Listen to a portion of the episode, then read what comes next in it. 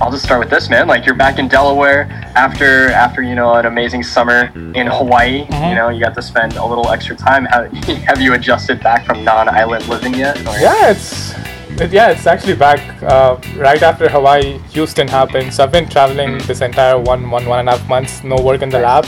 It feels a little odd to not being doing experiments and all, and get back and you face you those chemicals you do for cleaning and all, and then you forget what step Yeah. comes here and all.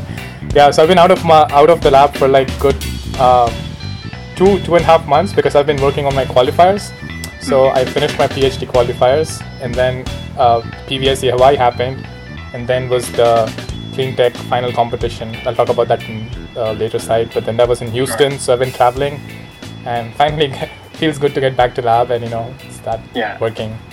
Yeah, that's how you know you're a true PhD student Yeah. when you're missing your chemical beakers and equipment and stuff It's like, that. who took this gun? No one asked me. yeah, why why did I sign up for this?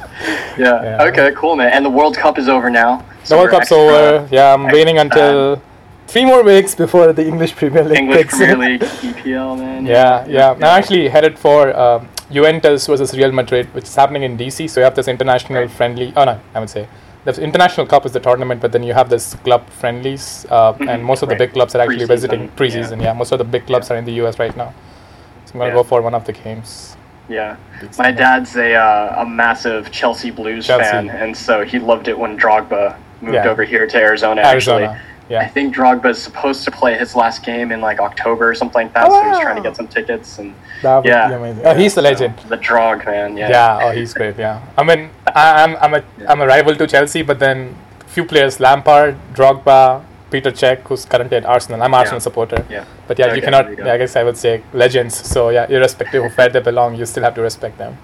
Yeah, absolutely. Yeah. Yeah. I don't. I don't know. I'm not. I'm definitely not a Chelsea's fan, and I think that's just like out of rebellion against my dad. dad. like just growing up listening to all the chants all the time. I'm like, no, this is my, Yeah. I, this is my rebellious phase. Like, I didn't. I didn't rebel in academics. I didn't like steal a car. And, like, This is my way to do it. Whatever. This is my way. I won't support Chelsea Blues. Yeah. but uh, Yep. yeah. So hey everyone, welcome back to the podcast. Uh, this is PodQESST, the podcast of the QESST Solar Energy Engineering Research Center. Um, back after our WCPEC uh, conference in Hawaii, and I'm here with Mr. Abhishek Iyer, recent uh, PhD candidate at University of Delaware. Congratulations on making it through those uh, Thank you. qualifying exams, man. So yeah, Yeah, that's- terrible. uh, yeah, I'm sure that's uh, that's stress off the off the shoulders. But then on to the next thing. Yeah. Yeah. So um, actually, if you could give us a little bit of your background, um, how did you end up coming to Delaware? Uh, where did you do your bachelor's degree at? That sort of Mhm. thing.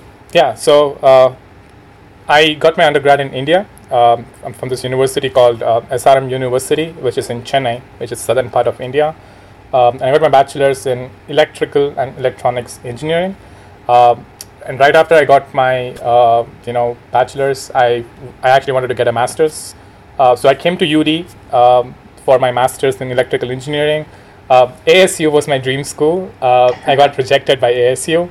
So there were two schools on my uh, list of I guess I think I applied to five universities, six universities. Um, and ASU was number one, and then followed by UD, and then I think I had Georgia Tech or something um, on the list. And that was largely when I was shortlisting schools. I actually wanted schools which had a lot more focus, a lot more co- curriculum and research on solar, um, because like well towards the end of my undergrad, I was I started working in the field of solar, and India as such has a big potential for solar. So. Um, I've always wanted to, you know, give back to the society more in the form of solar. So I kind of knew from day one that I wanted to do something. I want to pursue in solar. So I applied to schools which had, uh, you know, uh, strength in solar. Uh, ASU did not happen. Um, and I guess the next choice was Delaware. And Delaware boasts of the oldest solar research lab in the entire world. So the Institute of Energy Conversion here uh, is the oldest. It came before the Department of Energies or NREL as well, uh, focused on solar research.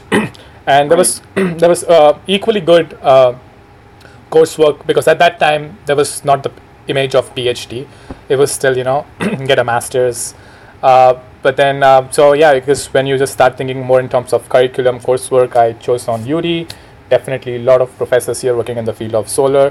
So uh, it all started with uh, joining as a non-thesis uh, master's student in the electrical engineering department. Uh, but I always had uh, I always had interest in working in labs. So the first one semester I used to work under Dr. Opila and Nicole Kotulak. she was the former student at UD under Dr. Opila, and also she was from QESST as well.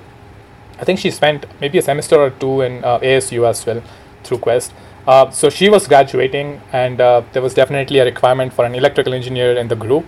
And Dr. Opila was in search for someone. So I started off working in Dr. Opila's lab, uh, just kind of, you know, free labor, you know, um, got started there, and I was really interested in the work they do, and, you know, slowly worked up the path. Uh, and I shifted from a non thesis to a thesis track, and now currently I'm on a PhD track. So I've been working with Dr. Opila on uh, low temperature solar cells uh, since about three years. It's been three years since I've been working on this project. Uh, I got a master's, so I have a master's in electrical engineering from UD, and I uh, wanted to, you know, uh, explore further or at least finish the work that I started, more on the entrepreneurship and also on the research side. And I'm currently pursuing my PhD in electrical engineering. Okay, very cool. So you mentioned uh, your work is in low temperature solar cells. Uh, right. what can you define that for us? What do you mean? Yeah. They operate in low temperature, or sure. yeah, yeah. yeah. Uh, so so uh, a typical or a conventional solar cell. Uh, if you say, let's assume the ALBSF, like the traditional technology, the conventional technology that you have to make a solar cell, at so a manu- the aluminum back surface. aluminum back surface field, correct. Um, so, uh, like you know, talking about the manufacturing technologies, that's the most dominant technology. Now it's being shadowed by the uh, PERC cell technology, PERC, rate emitter, rear contact, and you have different other technologies. But then the most dominant definitely is the aluminum back surface field one. Uh, so let's talk about that process. If you take in the entire process line, uh, you have several steps in the entire processing line that depend a lot on high temperature. So the diffusion step itself to start with is usually at say 1000 degrees or 1200 degrees Celsius. And then you have firing processes after the metal contacts and all. So that's how, uh, so I guess the idea is a traditional solar cell is usually manufactured or fabricated at temperatures which is, you know, few thousands, like say at least 1000, 1020 degrees Celsius. Our idea is, and, and these high temperature are often associated with high capital expenditure or operational costs because often these equipments suck in a lot of electricity as well. It's actually funny if you look at the places where solar manufacturing plants are situated around the world, there are places where the cost of convention, where the source of electricity is actually cheap. So in the US, if you look at Solar World, it's completely hydro. Uh, in Port- so Solar World is in Portland, and it's basically fueled by hydroelectric plants. So that's the conventional, you know. So you actually have to pay less for this uh, source of electricity because as the manufacturing line, you are consuming a lot of electricity. So the I guess the point being there's a lot of costs attached with the capital expenditure and the operational costs attached with a conventional solar manufacturing line. And since day one, the our focus has actually been focusing on low temperature deposition. And when I say low temperature, um, it's not like room temperature. The maximum temperature we go. Let's say let's say we can fabricate solar cells under 150 degrees or one about 200 degrees Celsius. Uh, so that's been the idea. So it's not anything new. We already have the amorphous silicon HIT cells, which basically you know do it under 200 degrees Celsius. Uh, the the idea is it's a HIT cell, uh, which is a heterojunction solar cell, uh, and instead of having an amorphous silicon, uh, we basically have our own candidate to do the same purpose of what an amorphous silicon does in a traditional HIT cell, and we can still manufacture this cell under 200 degrees Celsius. Um, and the way how we do it is we instead of depending on say plasma or you know vacuum deposition techniques or tools that you do for a conventional solar cell, we depend more on solution processed uh, you know techniques. So you're talking more in terms of say screen printing, spin coating, dip coating, doctor blading. Uh, you have uh, a few more techniques like those. Uh, spray right, so coating, wet chemical processes. exactly. Yeah. So it's all it's all wet chemical processes. So uh, since day one, the focus has always been on two ends. One has been on the passivation end, uh, which is also, you know, uh, conventional as say Al2O3 or silicon nitride, which requires a, a PECVD, and also it's at certain degree of temperature, which is, you know, higher than 200 degrees Celsius for sure. Uh, and the other end has been on, you know, creating the PN junction for a typical solar cell. Uh, so on the passivation end uh, is more of the work that Macy Chen in our group she worked on, uh, where we actually you know discovered uh, solution processed passivation for solar cells, and on the device end, we've kind of you know when it comes to creating the solar cell, the device cell. Uh, instead of having a diffused junction for a solar cell, we have an induced junction uh, solar cell. So we induce band bending in our solar cells in our you know silicon as a substrate and we create band bending and we consider that as a mechanism for a solar cell to function so yeah just for those of us that don't have that technical oh, yeah. background so with the uh, with the pn junction we don't have to go into band yeah. bending and everything yeah that might be a bit much but yeah with yeah. the uh, with the pn junction basically you're putting in uh, dissimilar material or another material that has a different number of electrons right. silicon and then you create, um, I guess, uh, an electric field right. um, within the material such that the electrons will move to one side, one side. and you can collect that current. Right. So rather than diffusing in these other dopant materials for mm-hmm. the electric field, you're putting something on the surface or something. Yeah, it's, it's, and, yeah. let's call it a surface treatment. Field. Yeah, it's more like a surface okay. treatment, and that is inducing. In other words, it's kind of indirectly giving you selectivity for electrons on one side and holes to go on the other end. Okay. All yeah. right. So uh, yeah, okay, that's really interesting. So uh, you have to do two steps then, one for the front surface, one for the back surface, or is this kind of a one-step uh, process? Uh, so typically, what we've been doing till date has been uh, one side. So you start off with uh, N-type wafer. So say it's negatively charged N-type wafer, and we induce band bending through this organic polymer that we use called PEDOT:PSS. Uh, so PEDOT:PSS is an organic polymer widely used in the organic solar cell and LED and bunch of other applications. Uh, and that essentially behaves as the p-type for these solar cells. So we have we start off with the n-type substrate and we induce band bending and create a p-type, and that essentially is our junction. So okay. a lot of times, you know, I, it's like we all we often term these cells as hybrid silicon solar cells because you're basically blending in the maturity of silicon and the flexibility of organics and you're basically building a hybrid silicon solar cell. And a lot of times the question that gets asked is because there's already enough research done on the field of organic solar cells and stuff like that and uh, they have problems with degradation you know uh, reliability and all that. In our case it's slightly different because still the absorber is silicon. The PEDOT:PSS the organic polymer that we have just lets it's basically a transparent uh, you know conductive polymer in our case. Uh, so it's not the organic that is doing most of the light trapping and all. It's basically still silicon that's absorbing the bulk of the light that actually goes in. Okay, very cool. Yeah. So how does this compare? I guess the next question that comes up when you start talking about organics is uh, how do you, how does the efficiencies compare? Yeah, great question. Uh, so till now, uh, the maximum efficiency that we've actually gotten on, say the uh, the the device architecture that I've mentioned, we've reached 13% efficiencies on uh, four centimeter by four centimeter sized wafers. Uh, we've reached 15% efficiencies, but that has been on a slightly different device architecture uh, where we actually still relied on amorphous silicon and all.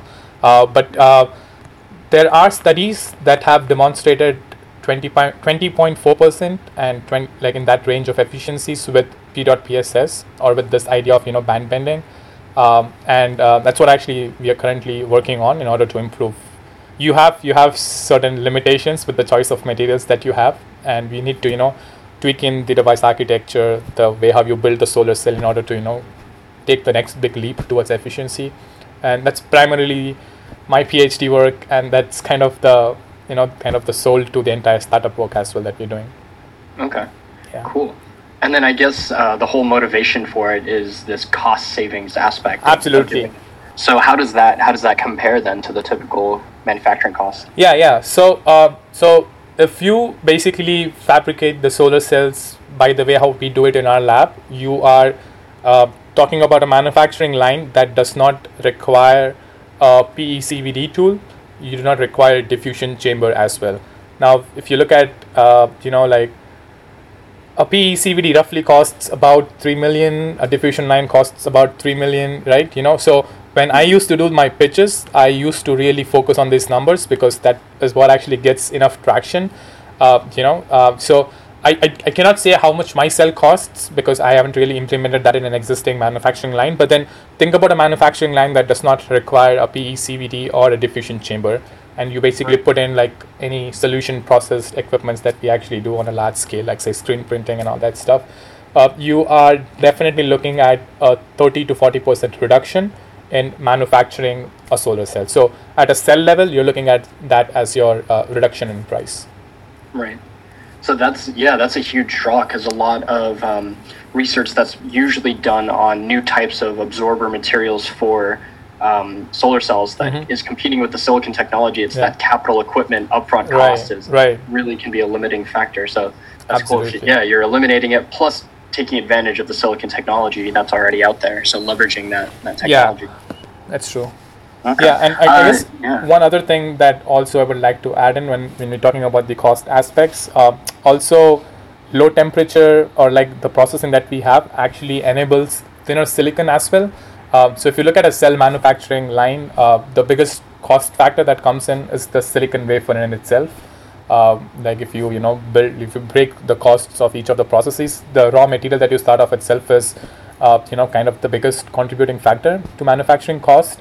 And there's always been a lot of you know debate on going thinner silicon and all that. A lot of companies have actually tried that. I know there are at least a couple of startups that actually did that. One's bankrupt now. The other one, I think the one in forgot the name, the one who do Episilicon. You know the group in Boston. Uh, yeah, uh, the Kerfless, the Kerfless yeah. solar guys, like whoever does the Kerfless solar, they've been actually successful right. in doing that. But you know, uh, about a lot of 1366. 1366. There yeah, you go. 1366. Yeah, yeah, yeah. So there was before them, there was the other group that used to do something similar on Episilicon and all. But yeah, I guess the idea back, like say 10 years back, when the cost of silicon was, you know, like say 500 to 800 dollars per kg, when silicon yeah. was really uh, you know the biggest con- uh, cost factor. Things have changed now because there's been demand and all. Uh, but you know there's been a motivation to go thinner silicon because then you're basically reducing the substrate or you know the uh, raw material usage as well. So right. if if there's a trend, if, if assume we go back to that you know phase where we still want to go thinner silicon, say do it on like say 50 micron or say thinner, you make it. I guess there's an advantage of making flexible and all that. So our processing also enables thinner silicon, so you can start looking as potential cost savings at the wafer level as well, if there's okay. a requirement in the industry to do that. Yeah, cool. Well, it looks like uh, one of the next steps you're taking is to create this manufacturing process, and you've spun out a, a startup, or you're starting right. to. Mm-hmm. Um, so I recently heard that uh, you won a competition from Rutgers, the Launch R right. uh, program. So congrats! Yeah, that's yeah, awesome. Thanks, thanks. yeah. yeah. Cool. Um, yeah, could you explain, I guess, uh, what what is the company that you're doing yeah. and what's the basic idea? Mm-hmm.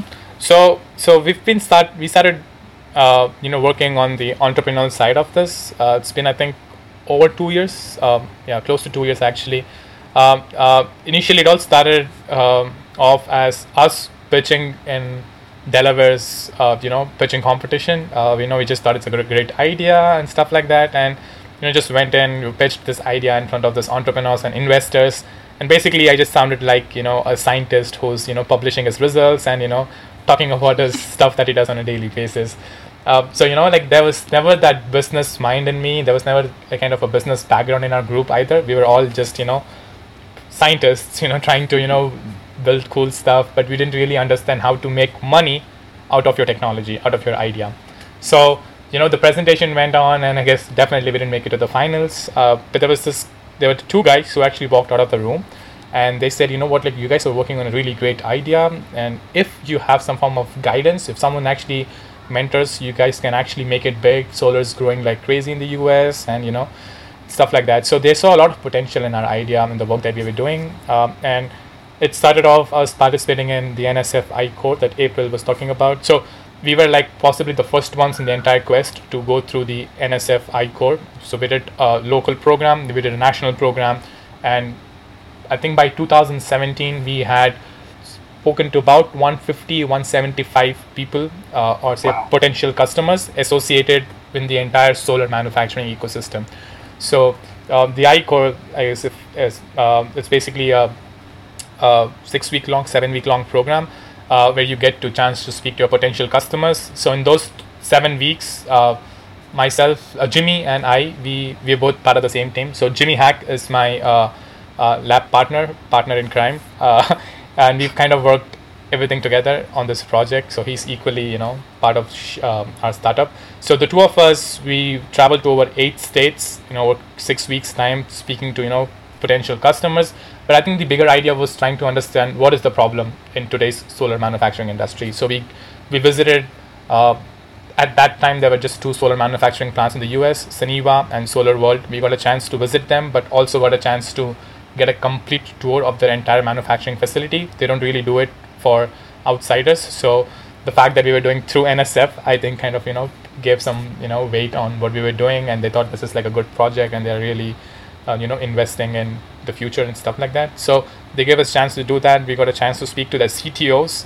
Uh, we got spent about like half an hour talking to CTO of Solar World, and also got a chance to speak to Suniva. So I think overall that was kind of like probably the best uh, journey till date um, during my grad school because for students like us who actually work endlessly in the lab uh, to see that your technology or the work that you do is I, I, guess someone outside your lab actually cares for the work that you do and is actually interested in learning more about the work that you do is possibly in my opinion the most rewarding thing for a phd candidate. Uh, it's like oh wow this is so cool. Tell me more about it you know? So i think that that that's particular that six weeks or seven weeks that we spent through I-Corps kind of missed it a lot. And I would actually be willing to do it again if I'm given that opportunity because I really just I just love that entire process. So uh, you know during this entire course, I guess the idea was we kind of get really good reception from everyone in the industry on the work that we are doing, um, and there was there was definitely a lot of work to be done on the science part, you know, to you know boost up the efficiency, show reliability, stuff like that. But then the fact that the industry actually thinks about these things, uh, they actually have the high efficiency, low cost as a metric for going into the future was something that we felt was kind of I wouldn't say a loophole, but was something that uh, we feel was a requirement. Uh, especially you're talking about you know the current market scenario where say the cells like say IBC cells by SunPower or uh, the HIT cells by Panasonic, right? They are say like you have like the highest efficiencies like 25.6 26 percent um, on silicon has actually been on these these two technologies um, like you know uh, but then still if you look at the market share for these high efficiency solar cells they have less than 5% today so we kind of try to understand what actually has been the limiting factor what is the big concern and we have a, a bunch of reasons um, you know but then at, at the base level you need to understand that the processing is slightly more complex than the existing processing so say SunPower does more like say they used to do photolith back for their all back contact cells. Now I think they're moving to laser patterning and all. So that kind of takes up most of the cost part for uh, you know say the HIT cells or say even the IBC cells. So we did see like a good potential in high efficiency solar cells, provided the cost of manufacturing actually go down, and we found a fit in that particular uh, you know space. So like every like every industry, the solar industry also has a technology roadmap right? So today the dominant technology is ALBSF or PERC cell, but then say five years from now you will start seeing a shift towards higher efficiency, provided they get cheaper, and they usually get cheaper with more traction in the market and all that. Yeah. But that's that's something that we are working on. So you know we started uh, like after the good reception that we had through the NSF I-Corps, uh, and uh, like we spoke to a bunch of people from the solar this thing. So we decided we should actually you know spin off. Uh, because even at that stage we didn't really know that we are going forward or not um, and you know, like the way how NSF actually does this is in the final presentation that you do after you're done with 100 interviews, they say, are you a go or a no go? you know, and that kind right. of shapes your path forward. Um, and we, we decided, you know, we should actually go ahead with this idea, uh, you know, get more grants and all that. So we decided we would, uh, you know, find, get us, we do, do a spin off. And uh, that's how Shio, um, uh, we, we came up with the name Shio because it actually it's funny. Uh, so this not, doesn't really have any meaning, but then it's the first letter of our of the founders and co-founders' last names. So S comes from Sridharan, H comes from Jimmy Hack, I comes from Abhishek Iyer, and Robert Opila O comes from Opila. So you know didn't really even think about anything back then. Um, and you know just like you know like we just went ahead formed an LLC because that was easiest. So we formed that and I guess since then, since 2017, uh, we've been working more on the end of establishing a proof of concept. So we were at this stage where we actually understood what the industry requires. We kind of knew what it required for us as a startup to disrupt the existing manufacturing industry. Yep, good. Yeah, and so what? I guess uh, going back to that, what was your aha moment? Uh, was it during the I-Corps program when you were talking to like a specific company where you're like, oh, this is the problem we need to tackle? Yeah, so uh, I guess a couple of aha moments. The first one I would say, uh, when you talk about solar manufacturing industry, it's very conservative when it comes to approaching new technologies. So you cannot come up with a high efficiency solar cell or a low cost solar cell and say that you know buy our technology or anything. It's often most cases a combination of both high cost and uh, sorry low cost and high perform um, high efficiency. So in general high performance and they actually you know even if you have really good technology even if you're solving the problem you need to start demonstrate that in terms of not just performance but also in terms of reliability and right. in in my opinion licensing is a good forward is a good method to go forward but then there's always the trick i guess licensing is always tricky um, especially my professor having worked with bell labs and having you know like a really sound experience uh, in the semiconductor industry never was a big fan of licensing because you know you can really reverse engineer it and you know work the way around it. So what we thought if licensing is not your path forward the other way to go around it is basically build a small manufacturing plant demonstrate that you can actually you know show high efficiencies you can show this reliability and then think of someone acquiring you or not. So i was really i guess the ideas were always invited but then unless you show them like real good proof unless you give back them with really good data they don't really they won't be really interested in talking to you the other aha moment was um, I was at this Green Tech Media's uh, really big. Uh, it was a conference was happening in San Diego, um, where a lot of people from the industry, uh, so not just solar manufacturers, but then everyone in the entire solar ecosystem, like the tool manufacturers, you had solar residential installers and stuff like that. And we got a chance to speak to a lot of people there uh, because we finished about 20, 25 interviews in just that one location at one given time. So what we actually when, when I actually realized when I actually learned about those numbers for these solar cells, uh, you know, so at, at, if you look at so this is 2016, you look at module costs for say different technologies, and I, I mean I don't know I'm I think I can talk about it. Yeah. So the ALBSF, you know, back then two years was about say range of 36 cents to about say 40 cents per watt. Uh, that was the module cost. The PERC cell was you know couple of cents, uh, say two to five cents higher but then when you come to high efficiency solar cells, this is numbers. These are numbers that we got from talking to people.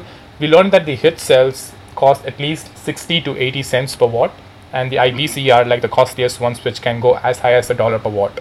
And I, we just felt like this is where we should actually focus on because high efficiency solar cells now, now like you actually have a really good reason why these cells don't really have a bigger market share because if the cost of making the solar cell itself is higher, then you don't really. I mean, if you want a good margin, then you actually have to sell it at a higher price as well. So there was, uh, you know, I guess that was kind of compelling enough for us to actually, you know, like when when you do this I-Corps, they tell you who's your potential customer, what's your customer segment like, and we kind of knew that this is where we should actually belong to because. Uh, we haven't demonstrated high efficiencies, but then we actually know with the technology that we have, you can. We have like simulation studies and all that that have shown that you can actually achieve higher efficiency. So that that actually was kind of like a determining thing from there. And like from that point, that was I think when I would say more like we were we were done with 60% of the interviews, but then the rest 40% was completely focused on understanding how high efficiency solar cells are manufactured in today's uh, you know in today's manufacturing. Uh, scenario. So we started focusing more on just high efficiency because we knew that's going to be the segment to actually focus on.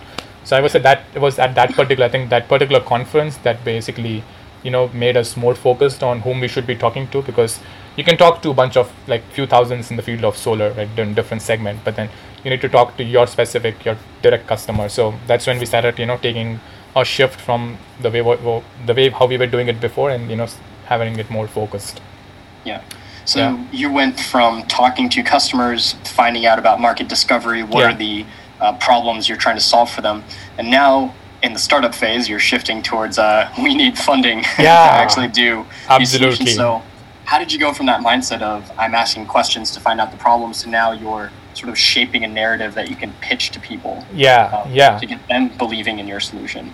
Yeah. So so yeah. I mean, not, I guess we were we were fortunate enough to have QESST funding all this, you know, uh, but then we kind of realized that once the startup work actually kicks in, you'll have a lot more work, and we definitely required funding there to actually, you know, uh, you know, fund not just the research, but then also like how NSF terms it at customer discovery. So you basically travel and to I guess we made it a point that we should be updated with what's happening around the world. So we wanted to attend to conferences. So I got a chance to visit EUPV in Amsterdam last year and all that. So it kind of helps to keep yourself abreast of what's actually happening around the world in the field of solar. So we wanted the customer discovery to be happening irrespective yeah. of you where, can't just uh, yeah you, you can't just listen yeah. to some podcast or something yeah.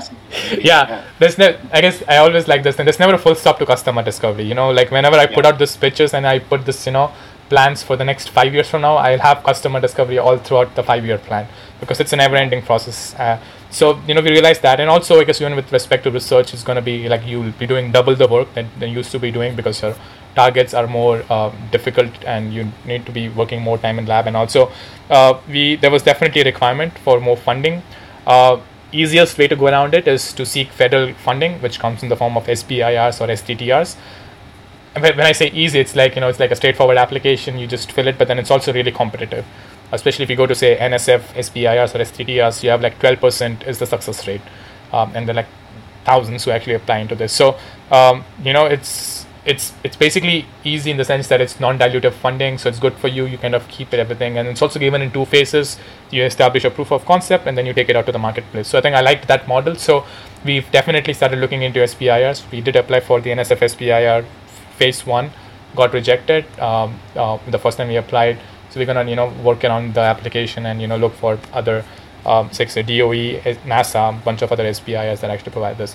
But then like talking about it if you think your idea is really good if you think you've discovered who's your potential customer and if you know your business model then the way to seek funding is pitching competitions so uh, we've applied uh, we, we didn't really apply to any and every pitching competition uh, we were really uh, you know picky on the ones that focus more on clean tech and all. Uh, because in that case a lot of times what i've often faced when i was pitching in the very beginning i used to uh, pitch to an audience which was really looking for something that you can have it within the next year. Right you know looking at a product that's like or maybe like you know something like an app stuff like that you know. Uh, so i've been pitching in those competition. I just felt that it was possibly the wrong audience because they're looking for something within one year or two year frame that's that's what goes in their mind in an investor mind um, and so we started looking at more something which is more uh, you know like more science based when i say more like work coming out from research and taking into the marketplace, you know, stuff like that. So that's when we came across um, the Department of Energy's uh, clean clean tech uh, thing. So uh, we applied for that. Uh, we got shortlisted as one of the seven finalists for uh, the Mid Atlantic region, which was hosted by Rutgers. So that was Launch R. Uh, we went there, pitched there. We had teams from Princeton, Columbia, and there were a few teams. I think two or three teams that were already making some form of money, so they were well ahead of most of us, uh, you know, and when it comes to seeking investor funding and all that. But I think the good thing about these pitching competitions is they really look on the idea, the problem that you're trying to solve, and how strong is your team, right? Um, and I think these are the three, I think the foremost metrics that they really, you know, uh, really look into when you actually pitch in this big competitions, especially more in the form of federal funding and all that. So we pitched there, uh, and I think I've worked a lot. I think the reason why we are here today is largely because of the Entrepreneurship Center at the University of Delaware. So it's the Horn program in entrepreneurship. Uh, there have been like really great people who've actually you know showed us they've constantly you know given us attention and helped us you know on the entire phase of you know moving out from lab to the real market space on how you should pitch.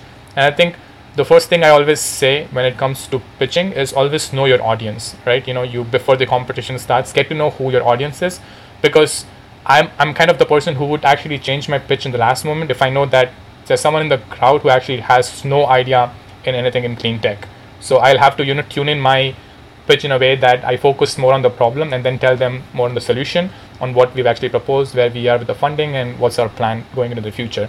If my if my audience is someone who actually has a sound idea of say working in a solar space or say wind or anything in renewables, then I focus less on the problem. I focus more on my solution because that's what they would be interested in looking forward to because they kind of understand the problem already.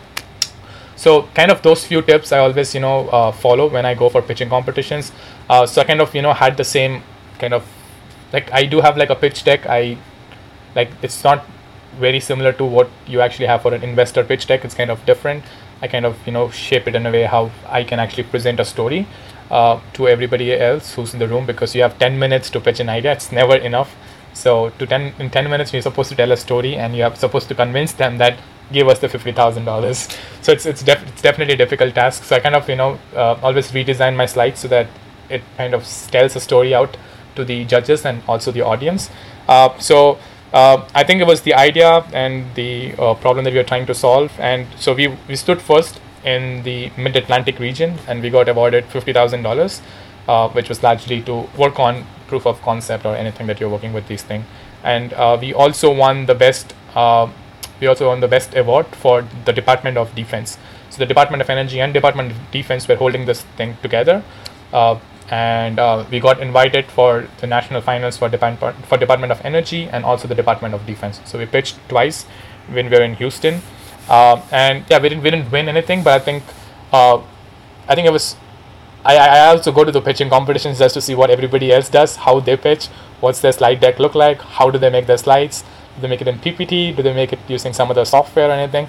So I kind of even have that interest. So I often randomly also go sit in most of the local pitches that happen in Delaware um, on campus just to see you know what actually doesn't judge really like i've seen most cases the team that you want to win actually doesn't win and the team that actually had the least chances of winning according to you ends up winning the competition so you know i kind of always try to read into the mind of the judges trying to see what actually you know runs in their mind when they try to judge any competition and all that um, so yeah we did that and i think uh, houston was really great experience um, where we are today, uh, I think the pitching thing is definitely happening. We're looking for more funds to come in, uh, but we st- we actually started focusing more on the SBIRs and STTRs uh, because that basically gives us a good chunk of money to really establish a proof of concept.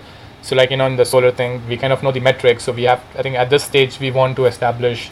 Uh, that the technology actually works not just on you know lab size wafers which are like say 4 centimeter or 4 centimeter also work on like 4 inch or a 5 inch wafer stuff like that uh, you know start demonstrating more on reliability side because that's the first question that actually comes up organics on silicon you know how long do these cells last and all. So uh, kind of started working um, just doing primary uh, you know uh, results on the reliability side of it.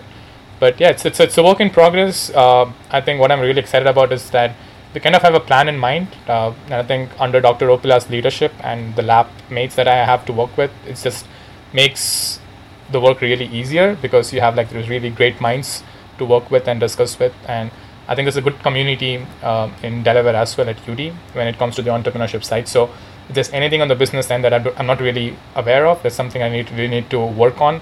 All I need to do is send out an email, and next morning I have a meeting with this guy who actually, you know, he's an expert at that particular thing. So yeah, I think it's the it's I guess everyone's it's been like more of a collective teamwork that actually has given us uh, like the successes and all that in the past. Yeah, so focusing in on, on making those pitches uh, for a moment, mm-hmm. um, you're given only a certain amount of time and you have to convey all this different information yeah. in a very convincing manner. How do you, uh, have you found, so I guess you, you said um, knowing your audience is the first step. Right.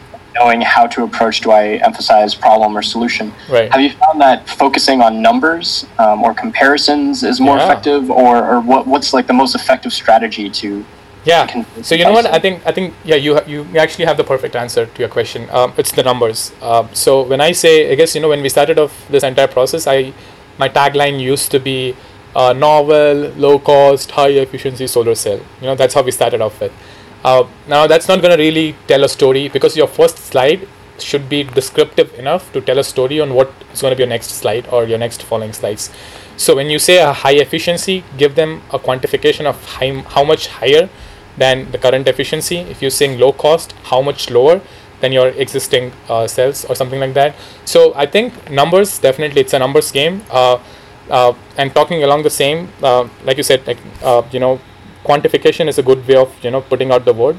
The second one I think I've always followed is to have least number of sentences or you know text on your slides. Uh, have it more descriptive. No, sorry, more you know try to I mean like mo- try to convey the message more in th- more in the form of images or pictures or graphs or something like that.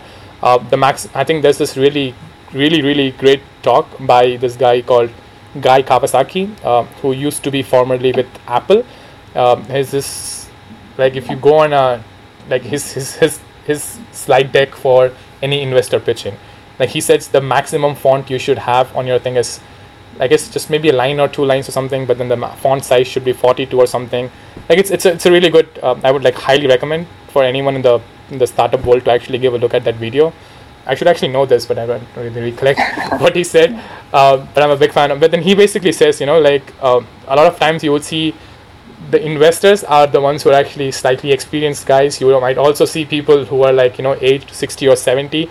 If you have 18 or 20 size text Arial font on your slides, then they're not going to really bother to even have a look at it. So you know, always have bigger fonts. Uh, have your uh, you know like it in a way that you're actually telling a story. You're conveying not just you know talk boasting about your product, but then tell them you know build it like a story. Um, always the first three minutes of your presentation is gonna shape up the next seven minutes or 10 minutes however long your presentation is. So the first three minutes ensure that you have your audience's ears and eyes onto your slides. So always i kind of always start off with you know start off with those big numbers and you know like how the solar market is booming number of people working in the us and then i say but then the problem in today's market is that blah blah blah.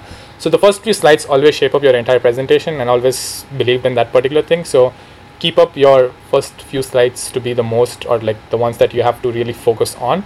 Uh, the other thing i think a lot of i mean i don't know if it's a it's a thing for everyone but i feel that uh, your voice modulation when you present uh, is really important. Uh, i think that's i guess it's not a big tip but then i kind of really focus on stuff that i think are really important. I can really emphasize on that you know the way how you present. That's like the basic presentation uh, tips that you have but I think yeah, I guess um, I would definitely agree on uh, numbers, uh, having projections and graphs, curves, and all that.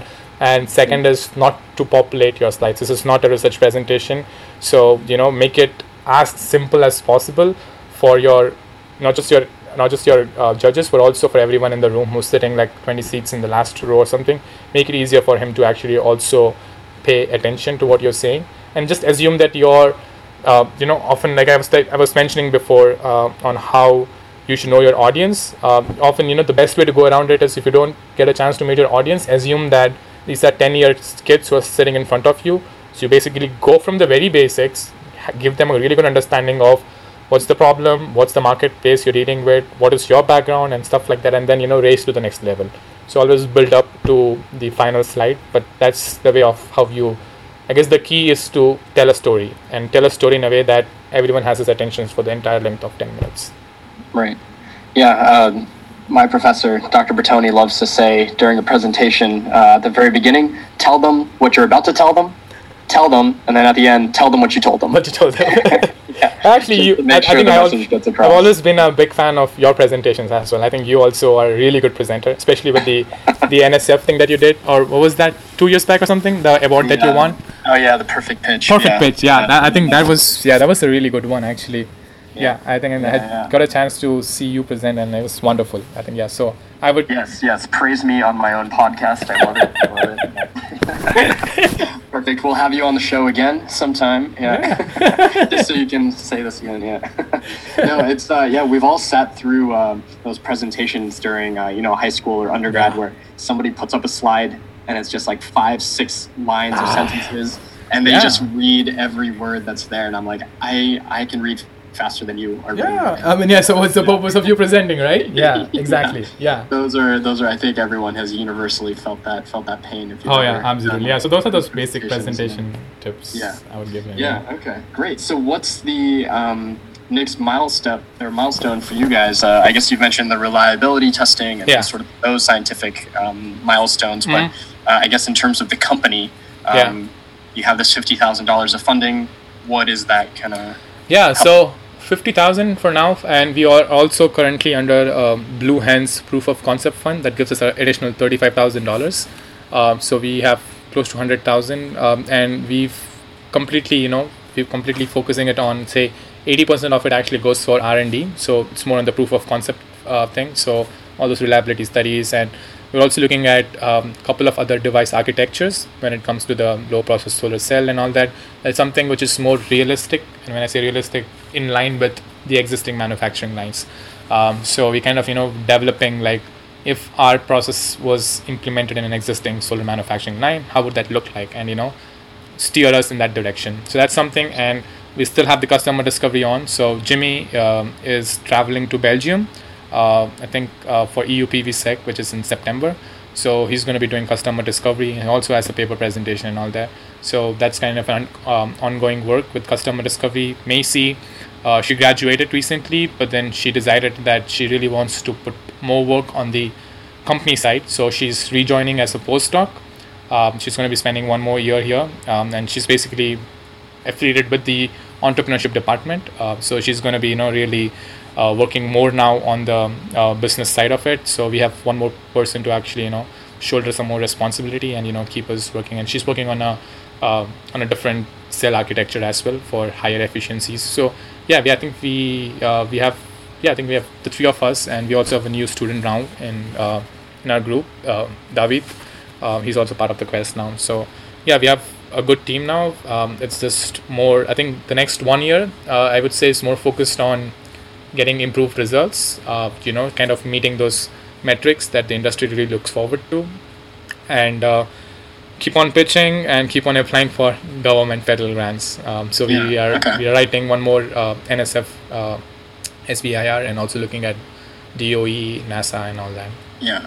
So you you mentioned earlier, put a number on things, quantify it. What's a number that you would get really excited about to uh, to see? Like, what what's a metric that uh, you would like to see? Uh, as of now, I think so. We've actually we all we kind of have a technical um, you know roadmap as well.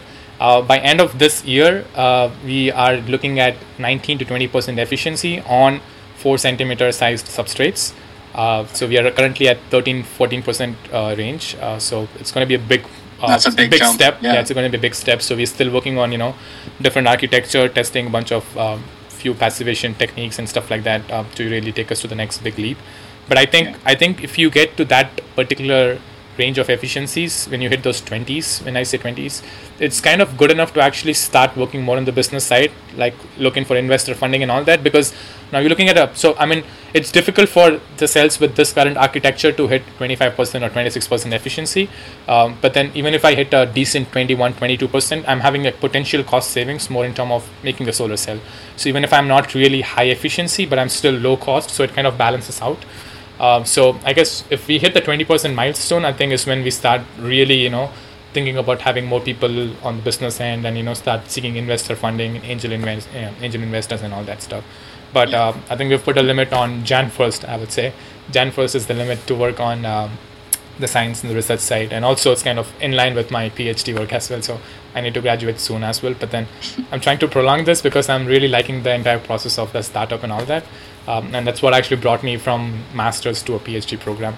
I think it was more on the startup side that was the bigger motivation factor than I guess it's always research, but then I think to grow this startup and you know not stop there just as a research project or just a project that we did was kind of something that I always wanted to you know uh, that I had I had on my uh, heart deep inside. So I really wanted to you know keep this thing go on. Just you know I guess I'm not really worried about the future. What happens is happens, but then I just want to give enough, uh, you know, work. I need to just work hard on this, and if we fail, I think we have a good lesson to tell everybody else. If we succeed, then yeah, yeah, it works out. Absolutely, yeah, absolutely, yeah. Just trying to make what impact we can on the world, man. Absolutely, so, yeah, yeah. That's great. Well, a lot of exciting work coming up for you. Uh, I'm excited to see where where Shio goes, and. Uh, yeah, that's awesome, man. Hopefully, you still have some time to catch some uh, oh, English oh, yeah. Premier League.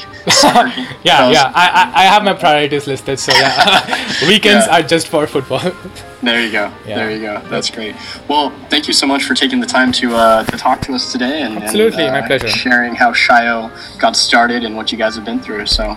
Yeah. Yep. Thanks a lot for this opportunity, and yep, keep up the good work. And I'm looking forward to hear more questers share their stories. Absolutely. And I hope this yeah. is helpful for anybody else who's thinking of going in the entrepreneurship path. Thanks for listening, everyone, especially for sticking it out as I'm trying these slightly longer form interviews. Apparently, us PhD students are able to talk for a while about our work, so hopefully, we're keeping it interesting for you. Feel free to reach out to me at podqesst at gmail.com. That's P O D Q E S S T at gmail.com with any questions, suggestions, even critiques are welcome, well, depending on the critique. Check out the research work that QESST does by visiting qesst.org. And again, thank you to QESST, the National Science Foundation, and the Department of Energy for enabling this podcast, as well as the research work done by the student researchers at QESST. I've been your host, Sebastian Hussein, recording at Arizona State University. Hope you can join next time.